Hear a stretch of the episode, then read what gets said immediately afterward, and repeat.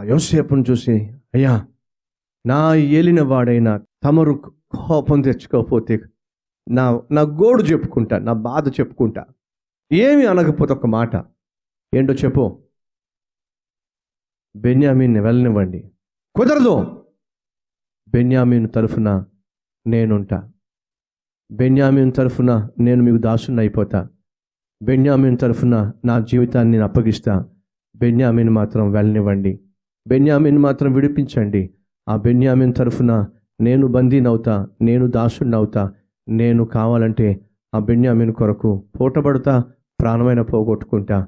బెన్యామిన్ మాత్రం విడిచిపెట్టండి. ఎవరు కనిపిస్తారు ఇక్కడ?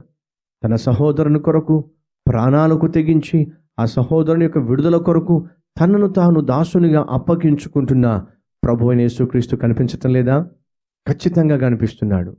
ఎప్పుడైతే యూదాలో ప్రభు అయిన యేసు క్రీస్తు యొక్క హృదయము కనిపించిందో అటువంటి స్థితికి స్థాయికి యూద ఎదిగాడో యాకోబ్ అంటున్నాడు యూదా నీలో నుండే యూదా రాజసింహము కొదమ సింహము బయటకు వస్తుంది. పరిపాలించే దండము పరిపాలించే నాదుడు నీలో నుంచే వస్తాడు. ప్రజలందరూ ఆయనకు విధేయులవుతారు అని చెప్పి అద్భుతమైన ప్రవచనాన్ని ఆనాడే తెలియచేశాడు. అంటే అర్థమేమిటి? యూధాలో నుంచే యూదులను పరిపాలించే రాజు అయిన ప్రభు అయిన యేసుక్రీస్తు వస్తాడని ఆనాడు యాకోబు యూదాను గురించి అప్పుడే తెలియచేశాడు. యూదా ఒకప్పుడు మంచివాడు కాదు కానీ కాలక్రమేణా జీవితాన్ని మార్చుకున్నాడు. క్రీస్తునే ఈ లోకానికి అందించేటటువంటి ఒక అద్భుతమైన సాధనంగా ఒక అద్భుతమైనటువంటి వంశముగా తనను తాను అప్పగించుకున్నాడు. సహోదరులు సహోదరులు ఒకప్పుడు మనం మంచివారం కాదు. ఎన్నో తప్పులు చేశాం. ఎన్నెన్నో వేషాలు వేషాలు వేశాం. ఎన్నో మోసాలు చేశాం. అది ఒక్కప్పటి జీవితము. ఆ ఒక్కప్పటి జీవితము ఎప్పటికీ ఉండవనవసరం లేదుగా. కనీసం నేటి నుంచి అయినా ఈనాడైనా మన జీవితాలను మార్చుకుంటే ఎంత బాగుంటుంది. వాక్యానుసారంగా జీవిస్తే ఎంత బాగుంటుంది. దేవుడు ఆశించినట్టుగా బ్రతకగలిగితే ఎంత బాగుంటుంది. క్రీస్తు రూపాన్ని ధరించడానికి ప్రయాసపడితే ఎంత బాగుంటుంది. ఒకసారి ఆలోచించండి. భక్తుడైన పౌలు ఒక సందర్భంలో అంటాడు మీలో క్రీస్తు యేసు స్వరూపము ఏర్పడు వరకు నాలో ప్రసవ వేదన కలుగుతుంది అని చెప్పన్నాడు. ప్రతి క్రైస్తవుడు తన జీవితంలో ఒక ధ్యేయము కలిగి ఉండాలి. ఏమిటి ఆ ధ్యేయం అంటే? మన జీవితంలో కలిగి ఉండవలసిన ఒక అద్భుతమైన ధ్యేయము ఏదైనా ఉన్నది అంటే ఒక రోజుకు మనము క్రీస్తు యొక్క స్వరూపంలో మార్చబడేటటువంటి స్థాయికి మనము చేరుకోవాలి. ఆ దినము మన రో- మన జీవితంలో ఒకరోజు రావాలి. మనలో క్రీస్తును ఇతరులకు చూపించగలగాలి.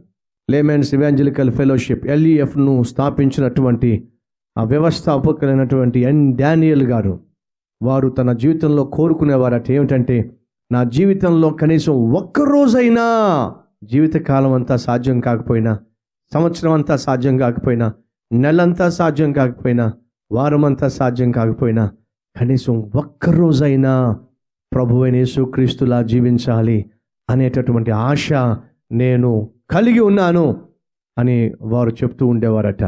కనీసం ఒక్కరోజైనా ప్రభు అయిన యేసుక్రీస్తులా నేను జీవించాలి. ఈరోజు ఈ మాటలు వింటున్న నా ప్రియ సహోదరి సహోదరుడా పౌలు అన్న మాట మీకు జ్ఞాపకం ఉందా?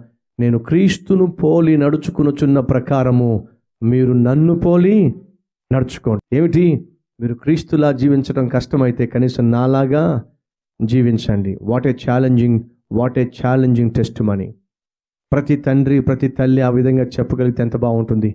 ప్రతి తండ్రి రే నేను క్రీస్తును పోలి జీవిస్తున్నాను రా మీరు నన్ను పోలి జీవించండి. ప్రతి తల్లి తన బిడ్డలను చూసి అమ్మా నేను క్రీస్తును పోలి జీవిస్తున్నా. మీరు క్రీస్తులాగా జీవించడం ఒకవేళ చేత కాకపోతే కనీసం నాలాగైనా మీరు జీవించండి. నన్ను వెంబడించండి. నాలా మీరు బ్రతకండి. చాలు. అని ఏ తల్లి అయితే తన బిడ్డలకు చెప్పగలదో ఏ తండ్రి అయితే తన బిడ్డలకు చెప్పగలడో అతడు ధన్యుడు ఆమె ధన్యురాలు. అడుగుతున్నా ఇటువంటి ధన్యకరమైన జీవితం వైపుకు నడుస్తున్నావా? ప్రతి క్రైస్తవుడు కలిగి ఉండవలసినటువంటి ధ్యేయం ఏమిటయా అంటే నేను క్రీస్తులా జీవించాలి. క్రీస్తు స్వరూపము నాలో ఏర్పడాలి. అలా క్రీస్తు స్వరూపం మనలో ఏర్పడాలంటే ఏం చేయాలి? ప్రతిరోజు క్రీస్తును కలిగి ఉండాలి.